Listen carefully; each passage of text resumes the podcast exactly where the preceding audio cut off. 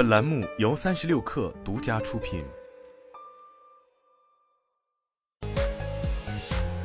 网罗新商业领域全天最热消息，欢迎收听快讯不联播，我是金盛。国家粮食和物资储备局最新发布，截至目前，主产区各类粮食企业累计收购2023年新季秋粮超 1.4 亿吨，整体收购进度70%左右。秋粮主要包括稻谷、玉米、大豆三个品种，从上市时间看，先是南方稻谷，接着是华北玉米，最后是东北的稻谷、玉米和大豆。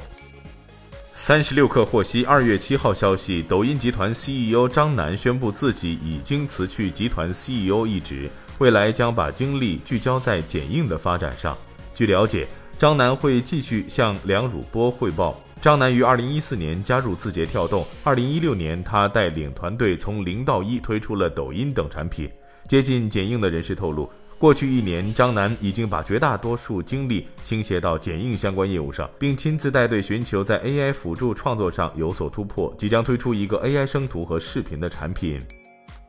美国汽车工人联合会宣布，大众汽车田纳西州查塔努加工厂的大多数工人已经签署了加入 UAW 的卡片。查塔努加工厂有4000多名汽车工人。中央广播电视总台旗舰客户端央视新闻客户端今天正式宣布，将基于 HarmonyOS Next 鸿蒙星河版启动央视新闻鸿蒙原生应用开发，在鸿蒙生态里为用户提供更全面的内容服务和体验，打造更具价值的用户服务平台。特斯拉柏林工厂一位主管在发表的采访中透露，该厂在1月底因零部件短缺而停产前不久，首次在1周内生产了6000辆汽车。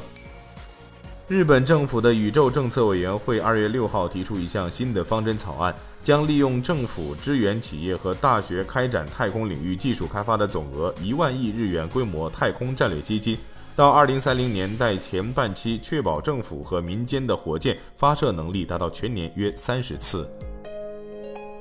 以上就是今天的全部内容，咱们明天见。